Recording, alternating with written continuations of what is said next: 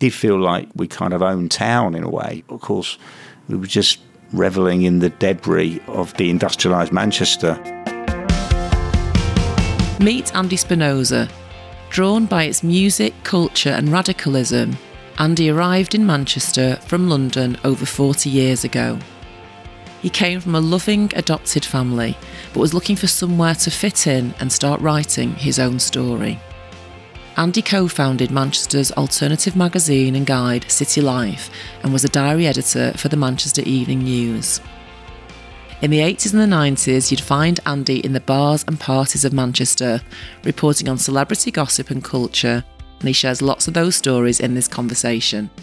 He set up his own PR company, Spin Media, in 1998, just two years after I set up Roland Dransfield. He then changed the name to SKV Communications because, as he said, it was more appropriate. And in his words, we soon then became friendly rivals. In 2020, he closed his agency on the back of the pandemic, but this year he's released a book called Manchester Unspun, which chronicles 40 years of musical, social, and architectural transformation in the city. It's the first book I've read that brings all of this together, and it's an absolutely brilliant read. So, after years of success, what drove him to call time on his PR business? Why did Manchester have such an impact on Andy and him on it? And what has it been like to chronicle the city that made him? I'm Lisa Morton, and this is We Built This City. Andy, thanks so much for joining me on We Built This City. Nice to be here. Thank, you. I've been trying to get you on for a while. You've been really busy writing this amazing book, Manchester Unspun, and I'm really. At this point, I should do that. I know, absolutely. and watching you, millions. you just signed it to my friendly rival, which made me smile because I kind of forgot that our businesses opened at a similar time, and we were running kind of parallel. Yeah, yeah. Probably pitched on a few things and yeah, we. I think Dransfield was going a, a little bit earlier than. So mm. Spin Media was 1998. I left the Manchester Evening News. I was kind of excited by all the interesting things happening in Manchester, and I have mentioned this book. I, I applied for the job of editor of the Manchester Evening News, which I didn't really think I was going to get, but I just wanted to sort of try and get noticed from within the hierarchy, but I didn't get an interview. I was the diary editor at the time, the gossip columnist. Maybe they thought, you know, that ruled me out, lack of seriousness, I suppose. But I didn't get an interview. And so that did make me think about did I have a future within the newspaper, which is obviously I think the Evening News, probably when I was writing for it, was seen or read by about a million people a day. That's about a third of the city's population. Um, Greater Manchester, obviously. So it was a big deal, and I thought I had the best job in journalism in Manchester, but I knew that I couldn't rest on my laurels. So, yeah, went into PR. And then we were probably pitching for similar clients and stuff, and sometimes you won, sometimes we did, but uh, unlike some other agency bosses, I think we managed to keep it nice and am- amicable.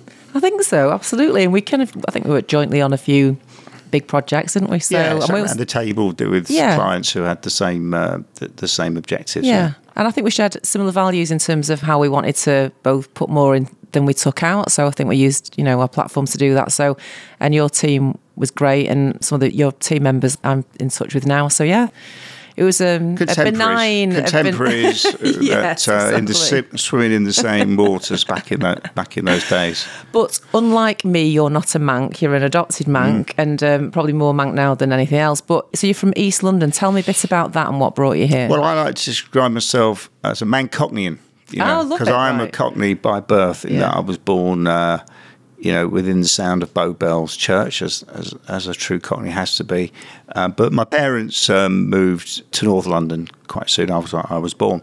But no, I came here in 1979. I was attracted by music scene really, but also by everything that was coming out of Manchester, like the Granada TV in particular, made great TV programs, and Manchester had this very interesting.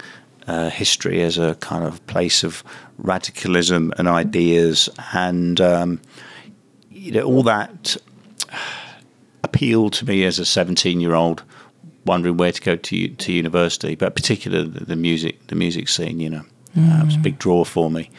Uh, but I do remember, you know, reading the, the the NME would be a big or the music press, three music papers back then had a real influence on on uh, yeah cool kids who liked you know music, and they'd have these photos of by mainly by Kevin Cummins, but other photographers of Manchester, post-industrial Manchester, looking really grim or monochrome and really kind of uh, depressing. For an alienated uh, kid like me, that was like an alternative tourist board. You know, come to Manchester. It's really depressing. You can come here and be uh, and be uh, and be miserable and alienated, and have that kind of fun. So yeah, that's all the the influences that kind of dragged me here. And you've referred in your book to when you arrived in Manchester. Well, you used the term that it was crippled. Mm. Seemed to be. Seemed to be, yeah. yeah. But but was that almost romantic to you at that time?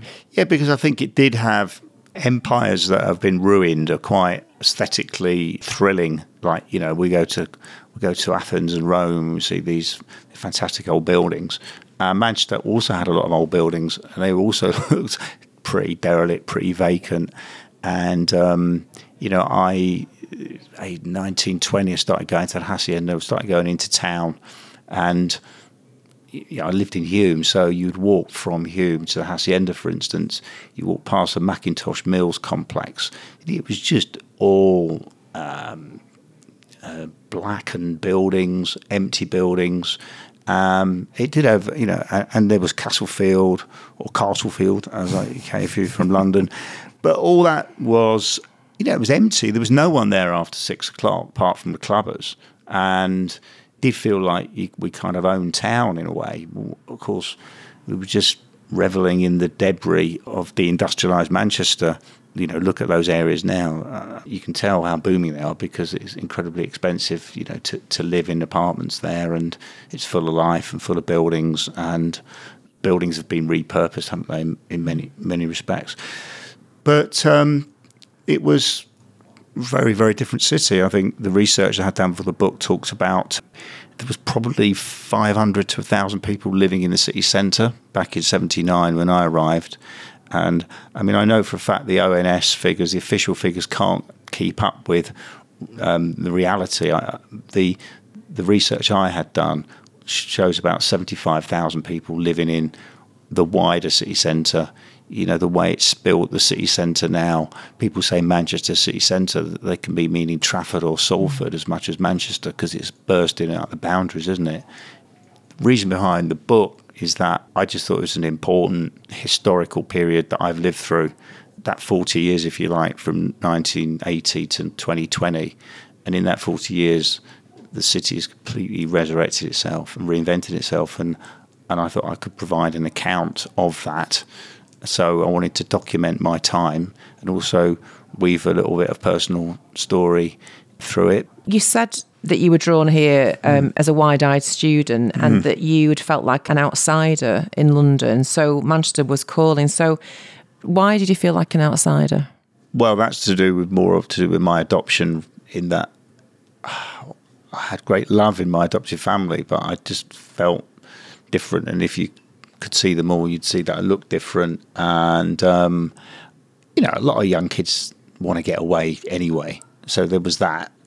Um, but I did feel I didn't have a backstory to my birth parents. So I felt like there was a, a blank page to be written on. Yeah, that's the, that was the personal drive, really. I think, you know, when you, and that's, that was the, you don't try and analyze yourself too much when you're younger, but when you get to your 60s, which I was when COVID hit, is a natural. Ref- well, we were all forced to reflect, weren't we? But um, I mean, I noticed there's actually loads of memoirs coming out now from famous people and semi-famous people, and I think they're all COVID uh, babies. but they are because you know, like we're all locked down for 18 months, two years, weren't we, effectively? So that became the opportunity, I think, for people of a certain age to uh, put pen to paper. Well, I remember speaking to you early on to check in with you because I'd, I'd heard or I'd read that you decided to um, call time on, on your PR business. Mm. Um, and it was a big shock for me because I was thinking, what the hell am I going to do? Maybe I've got no business left after this. You were so calm when I spoke to you. So tell me through that. Was I? Yeah, you were. Like you were like, I'm gonna, I'm doing this. I'm gonna write. I'm gonna write a book. Okay. And you were so calm that it made me feel that maybe if there was a dead end for me at COVID because I couldn't see how far it was going, that it would be okay. You were okay.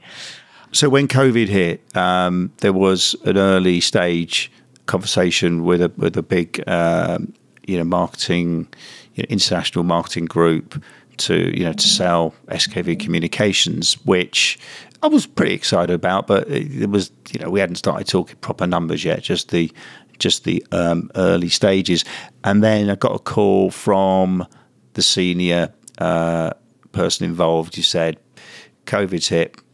you know, nothing's going to happen for a year, 18 months. We don't know. You know, we're all, it was, it was in the early stages of COVID. And I think that's when everyone was panicking the most in terms of not being able to understand what the future looked like.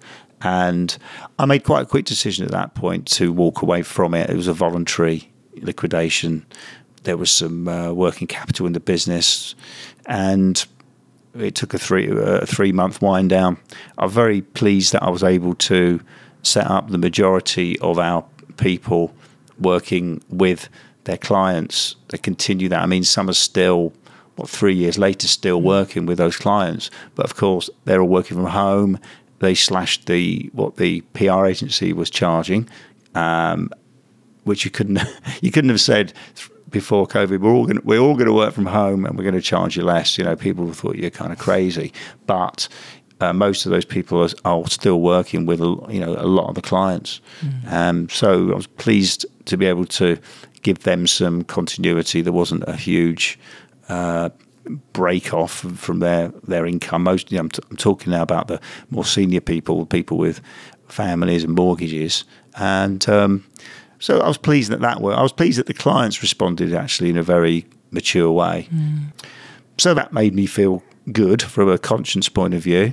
But um, I just wanted to move into a new a new direction. I didn't really have the book idea, to be honest, at that moment because that came that spark was ignited about six months later. But um, I just felt that, uh, and you know, bandwidth wise, I think I'd had enough. I, I respect any anyone who runs a, a PR business because I don't, you know, because it is a kind of lonely place to be and it takes up a lot of psychic energy. It could be very, very draining. Um, you know, I, I really do, uh, you know, admire anyone uh, who's who's stuck it out like you have, Lisa.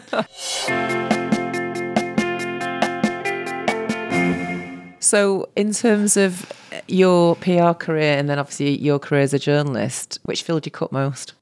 Probably the journalism and the, the daily journalism. Just there was just something very romantic to me who'd grown up on, you know, movies and TV and comics everything about, you know, the journalist bringing the, you know, steaming hot news to the to the city streets. I would go out so I would do my diary page in the first thing in the morning between 8 a.m. and 9 a.m. I'd get the proof at 10 a.m. The paper would be on the streets in the city centre at 12, 12 noon. Mm. And I would walk around, you know, I'd go to Philpotts a lot on uh, um, Lincoln Square. Yeah. And when it was sunny, you know, I'd sit there on a bench eating my sandwich. And there was people, you know, reading the paper, reading what I'd been up to the night before. and, um, and with City Life as well, when I set up City Life before I worked for the Evening News, I remember there's a beautiful painting by Adolphe Valette, who was a tutor of Lowry, and it's of Oxford Street in about 1911 or something. And there's it's the railway viaduct that goes across Oxford Street from um, Piccadilly to Oxford Road, and there's a little kiosk in there um, selling stuff in the painting. I mean, that kiosk was there. It's, it's something else now. It might be a, I think it might be a Brazilian waxing studio. but anyway, there was a kiosk there, and it still sold magazines and newspapers. And I, and I would drive down Oxford Street in the pouring rain, and that exact same structure was there. It's that same little. I think it was, but maybe it was a um, florist's in Valette's day. But I just thought, yeah, this City Life magazine, we are part of the life of the city. We're on sale on the city streets, and you know that was that was how people got their information, wasn't it? Now, yeah. you know, printed material is is almost. Um, I mean, I don't know. I don't know who buys any magazines anymore, apart from me and you know. I see the, some news agents stuff with magazine racks, and I, I just wonder if they're actually being being bought like they like they were, and how people are making a living from printed material. Yeah. And what drew you to journalism? Because you got involved in writing for the University of Manchester newspaper, didn't you, straight away? Yeah, I just always wanted to be a, a, journalist. I just always wanted to. I mean, I'm not very good at concentrating on any one thing for too long. I've just got a pretty much grasshopper mentality. So, journalism is great for variety and never doing the same story twice, obviously. So, it, that appealed to me. You know, I was very shy as a kid, as a student, and I actually used you know, being a journalist to, you know, it forced you when you've got a notebook and you've got a job to do, it forces you to talk to people. Um, so I kind of use that um, to bring myself out of my shyness and as you know, I'm not shy anymore. Practice. and tell us about there's a brilliant piece in the book. Oh, I can't believe this. So Moon Grove. Mm. So I lived on Moon Grove. Wow. I lived on in so this was the year, probably the year after uni. Um, and maybe the year after when my dad kicked me out for being too vocal in my feminist views in the house. Um, but I ended up with a group of people on the corner house on Moon Grove. Okay. On the cobbles. It was amazing. We couldn't believe this find. And we had a most amazing, like 18 months, two years, obviously in the, the heart of Rusholme. But yeah. So, I mean, for people who don't know, Moon Grove is this beautifully preserved Victorian street in Rusholme, mm. just off Dickinson Road. And you kind of turn off Dickinson Road, don't you? And the sort of the roar of traffic on Wilmslow Road disappears, and you're in this.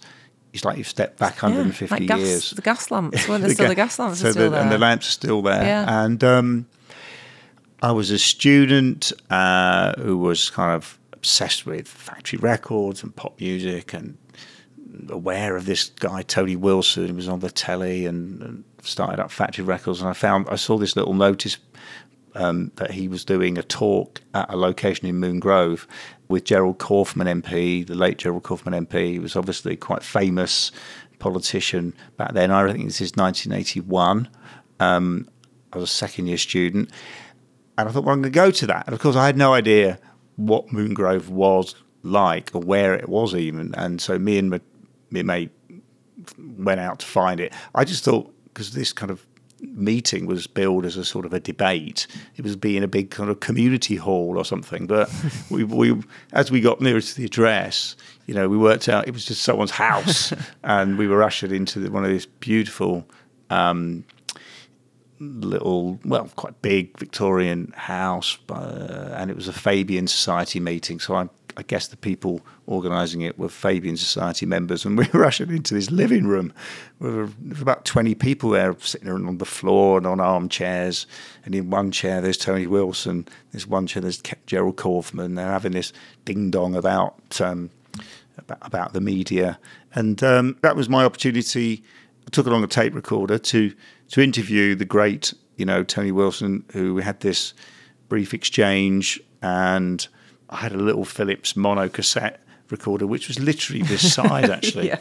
and this was my uh, microphone that I was recording from. Um, the production team will find this of some humorous value. And I put the microphone there, and I asked Tony Wilson these questions, and he gave me these great replies. And I'm thinking I can do an, an interview here for the student newspaper. So anyway, when I got home, uh, played the thing and because the microphone was on top of the player recorder, all I got was just the sound of the cassette of the cassette going round and round and round and round, and I could just hear a little. That was Wilson was you know, the, the, occasional word floated through the, oh. and yeah, ruined my opportunity to. Um, break into student journalism wow. with uh, with that, uh, that that that appalling attempt at, at being a proper journalist. Yeah, I mean, yeah, but some basic knowledge of you know, I mean, yes. a proper journalist would like stick that under his f- under his mouth. Early days, get the, get the yeah. That's how you learn. learn by your mistakes. It totally is. It totally is. So tell us about setting up City Life. Was it 300 uh, editions? I think it? there was more than 300 yeah, but but I'd left by the time yeah. it. So City Life was an alternative What's On guide in the in the style of sort of Time Out in London, and uh, we with me and two uh, co-founders, Chris Paul and Ed Glinert, were all students at the university. Um, we were at a loose end after uh, graduating, and we had this idea to um, to do what other magazines had failed to do, which was, um, I suppose, produce regular issues and and survive financially. Um, but we gave it a go and um, working, you know, ridiculous hours. Um, organised as a as a cooperative, so we all earned the same money, and we grew from our three three of us to I think there were 20, 24, 25 people. Uh, we produced a Gay Life magazine as well as City Life. We had a typesetting business, and that was all fun and games. Which there's a whole chapter about City Life, and um, you know there was a sort of a as well as what's on and arts and music. There was um, kind of a hard news revelation uh, aspect to it that we ran stories that we that the evening news wouldn't run, or we uncovered things, you know, and we got things wrong you know, horrendously in time to time.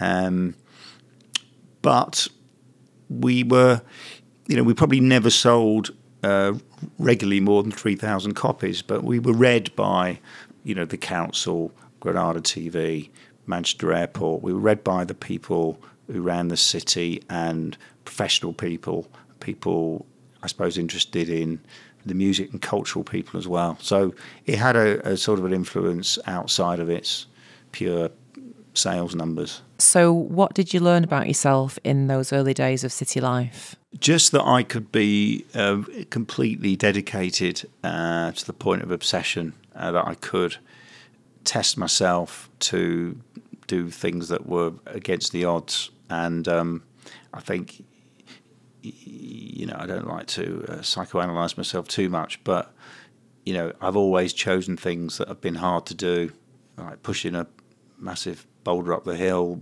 and I also expected the people around me to do to work as as hard. Mm. I know what you're saying. I mean, that life is work.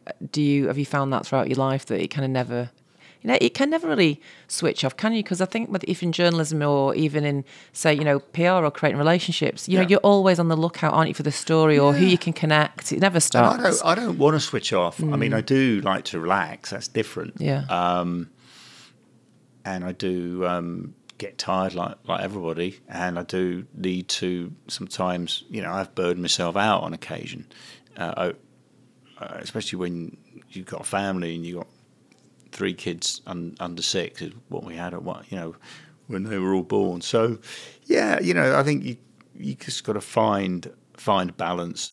Yeah, I, I can see that. I mean, I think in the book you refer to yourself as the human pinball of Manchester. well, that's when I was.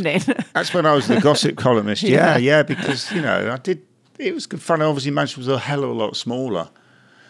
You know, and you could bounce. I could bounce around from from Corner House in the Midland up to Drybar, which was which came a bit later anyway. Mm. You know, Manchester was a much smaller footprint, and with a few people that you could like the doorman of hotels and a couple of paparazzi and you know some restaurant concierges, you could find out which famous people were in were in Manchester mm. um, quite easily. But I mean now yeah, it'd be a great job to have now, but no one wants to, no one really wants a gossip columnist like like we used to have.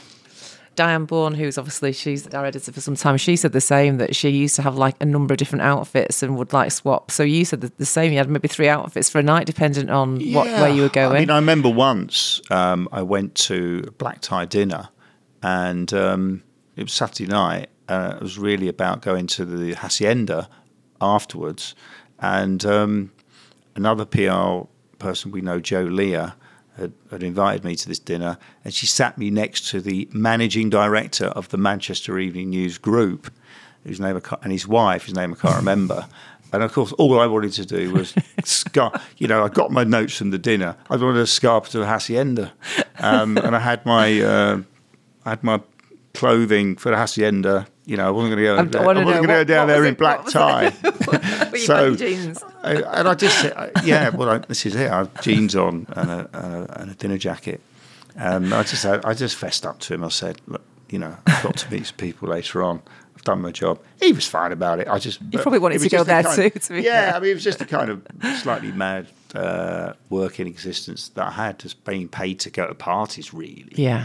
Um, but obviously, I had to get some info from those parties, otherwise, there would be no page. Well, one infamous party, because and it, when I was reading the book, I thought, God, yeah, it took me right back to Manchester Star bars. Like, if you're a star, you're opening a bar, weren't you, Yeah. for a period? And Yeah. there was like cheerleaders, Mick Hucknall's Barca, Dry Bar, J.W. Johnson's. But the one that made me laugh, and it's in the, the book, is the launch of Sticky Fingers with Bill Wyman, which I thought, God, I remember it was massive. It was kind of huge at the time he was doing this, but I didn't know the story behind it. So tell us that one. Well, short story.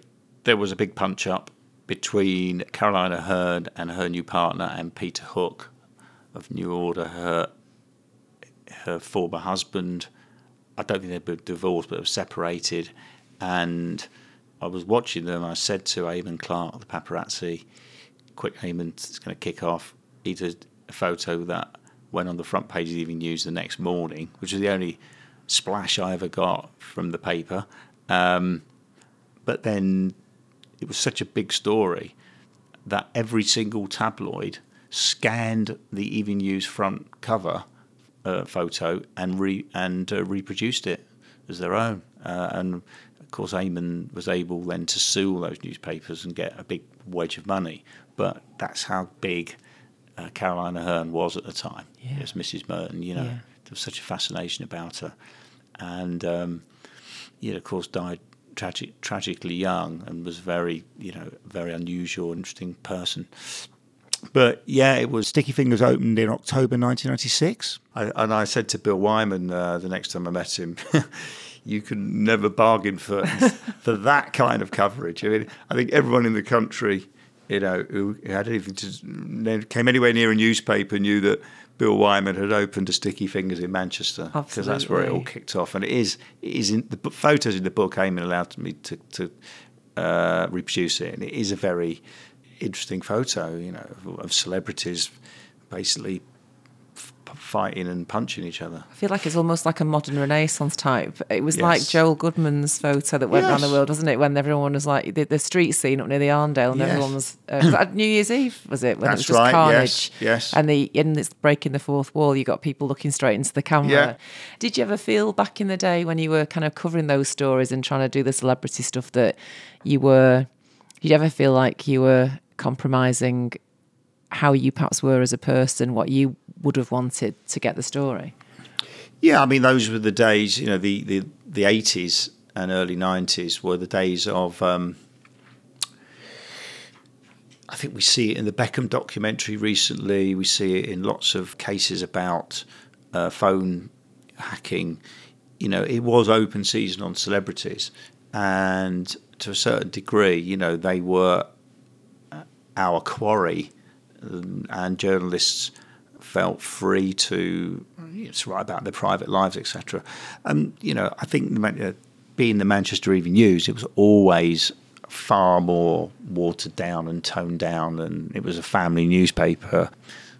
So I don't think I ever.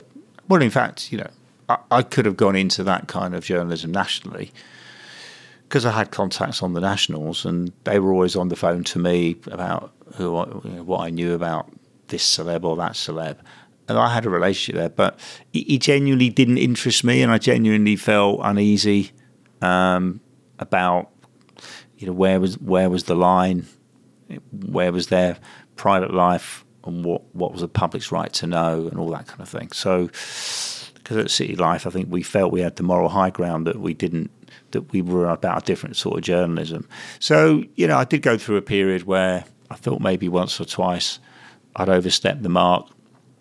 I know I upset Anna Friel quite, uh, quite a lot, or not a lot, uh, once or twice, but quite badly.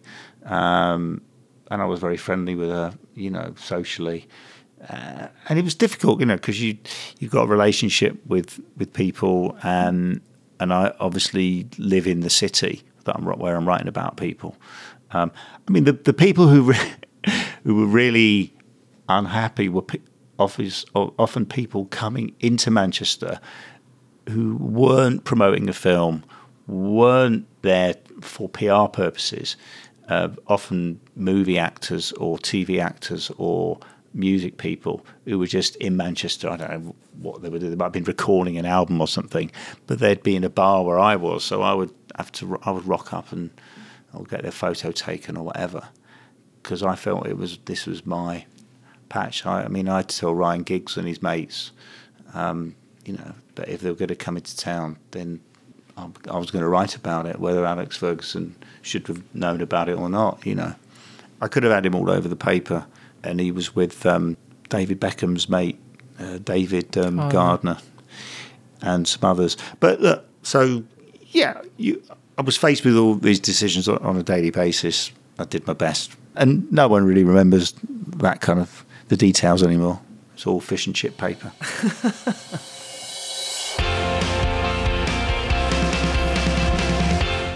There's a lot in the book about the whole regeneration of Manchester, Greater Manchester.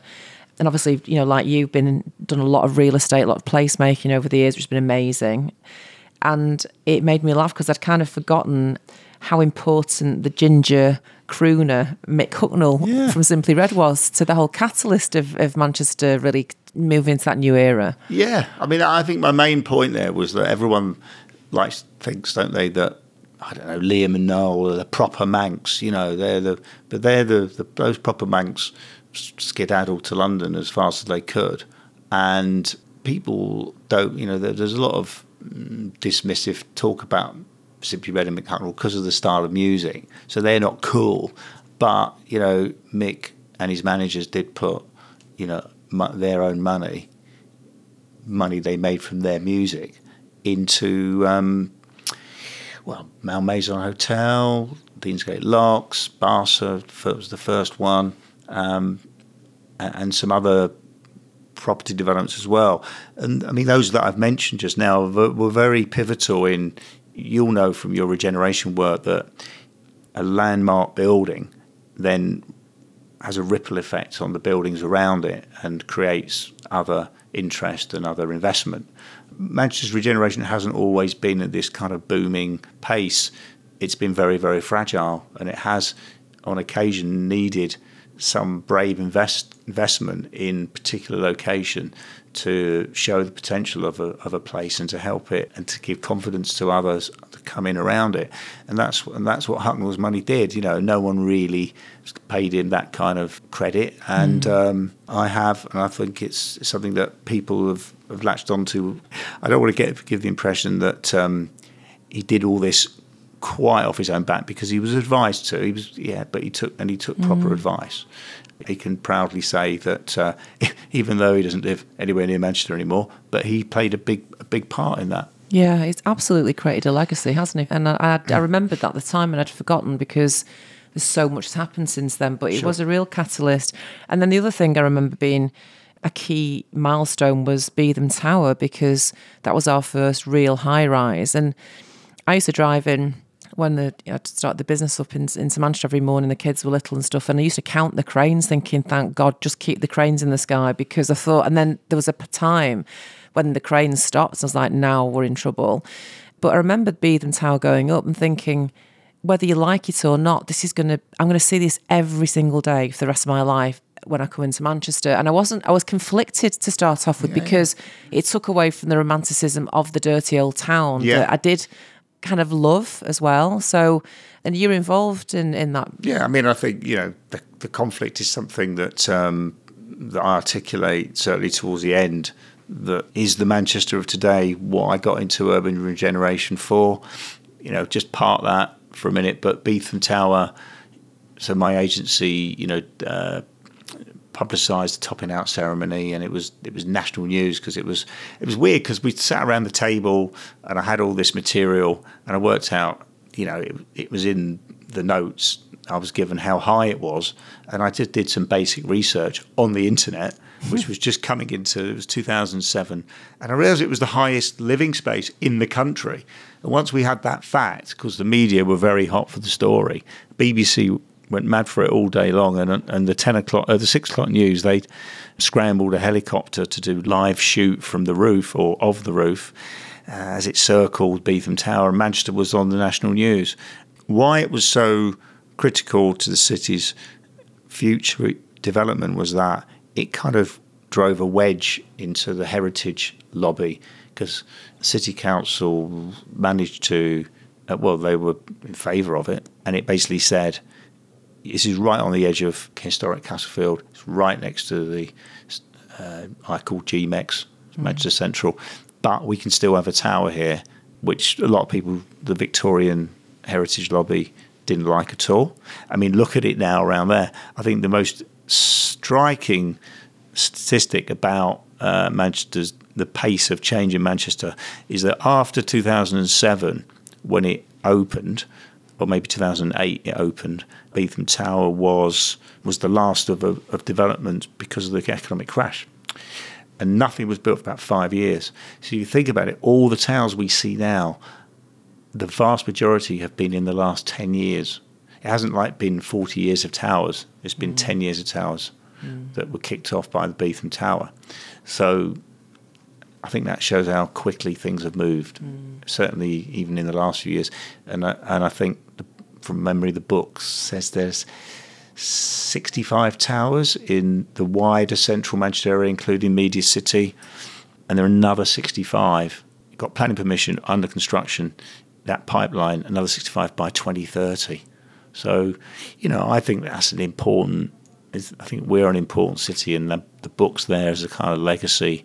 So when uh, you know when we're all six foot under, hopefully people will be reading this and saying that's there's a narrative there, an account of how it happened. Yeah, you make a point in the book about the fact that so much of the culture that has grown out of Manchester mm. in terms of like music, art, um, literature so much of it came from the the hard yards everyone had to do, or the fact that you know money was too tight to mention, or mm-hmm. whatever. You know, mm-hmm. you go back to, to, so you know Joy Division or the Fall, yeah, the built environment, the way yeah, the city exactly. looked. Yeah. You know, mm. culture doesn't happen in a vacuum, does it? No. It's influenced by, um, you know, by the world around around you. And um, at the end of the book, I'm asking all these questions. If Manchester in the 70s and 80s was the only place that that music could have come from, you know, what kind of music and culture generally are we going to get from this city, and will it be unique and and and as different as you know as the as the music of the late seventies, early eighties was? So it's just sort of these wider questions about how cities make us feel, how the the buildings around us make us feel, and the the influence they can have on on the art that comes out of that place. It's about the importance of place, really. Mm. And of course, you know, Manchester now looks like a lot of other cities. Obviously, there's still elements of Manchester, Manchesterness about it. And of course, there are people from all over the world that come to Manchester. I mean, basically, I was a I was an alien in the early 80s for staying here as a Londoner. You know, now it's, you know, we all bump into people who live here who've made it their home from all four corners of the world. And what effect does that have on the on the culture that comes out of a city? Mm. So, I suppose I was just trying to create this narrative of the very unlikely chain reaction, you know, factory records, but also uh, factory nights in Hulme that then turned into the Hassi- they wanted to open a nightclub, so opened the Hacienda nightclub. So it's like Hacienda nightclub that became that led to Peter Saville's work with the council for, as creative director original modern, mm. led to the MIF, led to the Factory International, Aviva Studios. It's kind of, you know, starts in this bus driver's social club in Hulme in 1978 and ends with a 260 million pound art centre in what was the arse end of Salford, you know.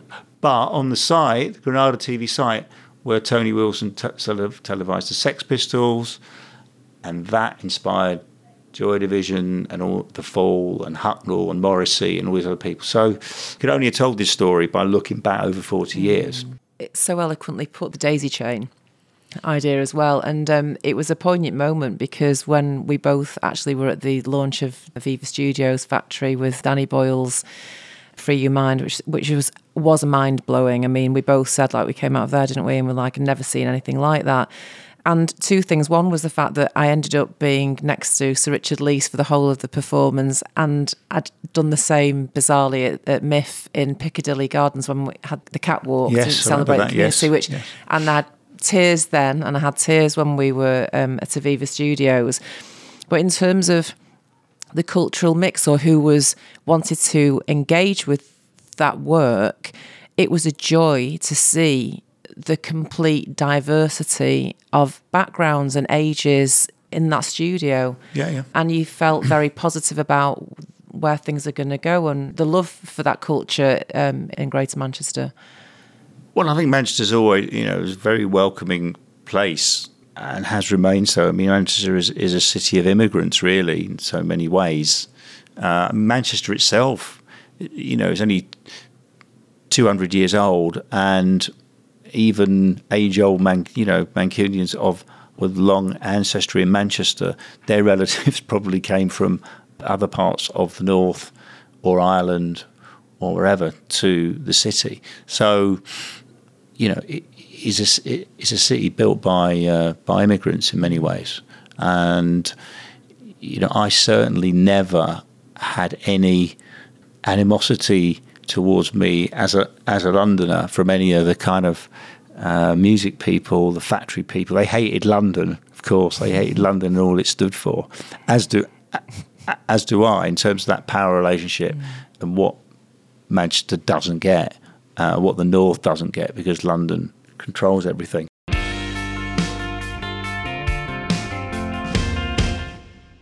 Brilliant. Right, I'm going to just do a Manchester quickfire, Andy. Favourite Manchester band or artist? Buzzcocks, Most loved building or neighbourhood? the it used to be the Atlas Bar. Oh, it still is the Atlas mm-hmm. Bar on the on, on the corner of Deansgate, um, and the area of little streets around it called Knott Mill. Mm. Yeah, Yeah, that's a good. Good memories for me. Atlas is still such a thriving little place, isn't it? yeah. You know, I don't. know, It's got good good memories for me. I don't really go there much anymore, but I just kind of I love the view, mm. and of course above it you now have all the the glass and steel, and it just it just seems to be a, in that vignette you've got old and new Manchester. But Manchester's full of those building moments where you, my God, you know, there's something old, there's something new, and the juxtapositions are very in- interesting. That spot when you stand on Deansgate Station, you just look across there. It's Oh. gorgeous. That I've got that um, painting and um, it's a photo. I've got a Simon's- photograph. Simon got Simon's Yeah, yeah, photograph yeah. in my um, in my hall, and that's before the towers are up as well. What do you order at the Chippy? Uh, lightly battered cod and chips. Where do you get lightly battered? You, st- It's you a thing. stipulate that, in, do in you? Heaton Moor. It's a Oh, thing. wow, God, it's You ask Moor, for, though, You come ask for lightly battered fish. They know. and they, they they they sort it out for you. Yeah. That in Salford, you Yeah. get battered. Yeah. Describe Manchester in three words. uh, no nonsense, welcoming, and I think inspiring. Oh, that's a nice word. That's true. And what do you miss most about Manchester when you're not here? Good curry. Mm, yeah. Yeah. Rusholme, that's where we used to go for all. I was so many great years on Rusholme. Well, I remember when Rusholme only had about four or five curry houses. Really? Yeah. And of course, we had the idea for City Life in the tandoori kitchen in Rusholme. really? Yeah. It's in there. You, you Ah, I missed that bit. I've, missed it. Yeah, I've honestly, I've read most of it. Yeah. My dad used to go down to Rusholme every, so he used to play golf. He had to get up early on a Saturday, so he played golf and was back home around lunchtime. But he used to go to Rusholme and get all the ingredients from scratch and cook a curry from scratch every night for like 20, 20 odd years. That was the thing in our house on a Saturday, yeah. So, lastly, there's a really poignant end to the book where you say that it might make me cry. Um, you say that uh, my adoptive parents loved me and, and Manchester made me. But you made the point that countless others feel the same who didn't Yeah. feel that they quite fitted and, and man, they found the tribe in Manchester. So, is that how you feel? Yeah, it's that it's that welcoming thing, and I think I mean I don't know if it was because Manchester was such a an empty set, film set, seemingly like a blank page, whether that enabled people like me to feel they could make their mark. And I don't because I'm I'm 62 now, so I don't know what it's like to be 18 or 20 in Manchester trying to do something for yourself. I kind of get the feeling that it's that still is possible, that still exists in a way that isn't in London, which is so expensive and so um, um, complacent, and, and obviously lots of people with interests in London that, that I think Manchester has just got more open access to. Uh, you know, to get to people, to, to ask them to help, to, mm. to get some, to get investment. Um, there are still spaces around the city, I think, where um, you can go to, you know, Cheetham Hill. There's a place called the Yard. There's place there are music venues on the edge of Salford or edge of the city centre. So there are, there's kind of cultural opportunity, I think. Um, so all that is part of that feeling that you can come into a city and play a part mm. in it and feel feel valued and recognised. Um, so yeah, I mean, people have people have said that they, they tear up at the end there uh, of that book. But that's you know that was just a personal note I felt I wanted to end on because because that is the case. Mm.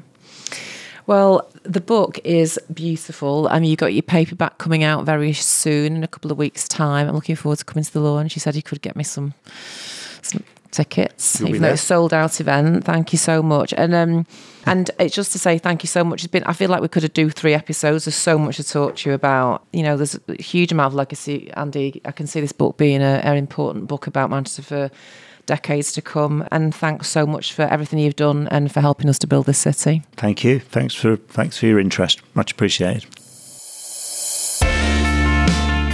Andy Spinoza built this city by coming up with the idea for City Life in the Tandoori kitchen in Rusholme, by finding Tony Wilson having a debate in a front room in Moon Grove, and by being, in his words, made by Manchester. You can listen back to my conversation with Diane Bourne, who I mentioned in this episode. Diane is again diary editor at the Manchester Evening News, covering showbiz and celebrity events. You can hear more about that in the episode Manc 29, or listen to the We Built the City episode with Eamon O'Neill, former managing editor of MEN Media, Manc 18 on the feed. On the next episode of We Built This City, you'll hear from entrepreneur Jenny Johnson, MBE, on how you fix a problem and become an industry leader in the process. Do you know what I really need for my life to work? I need really good childcare. And I had that inspiration on the back of my grand calling and me nearly missing a train to London because of it. And that episode will be available on the 30th of November. This podcast was produced by Purposeful Podcasts. If you want to build a community around your brand or your business, please do get in touch with our amazing team through our website, purposefulpodcast.com or on Instagram. If you'd like to find out more about how Roland Dransfield can help you drive your values and create relationships that build your business success, then head over to rdpr.co.uk. Or you can find us on Instagram at Roland Dransfield or Twitter at rdpr tweets feel free to give us a call at the office on the same number we've had for 28 years nearly on 0161 236 1122. And in the meantime, don't forget to rate, review, and follow We Built the City. Thank you.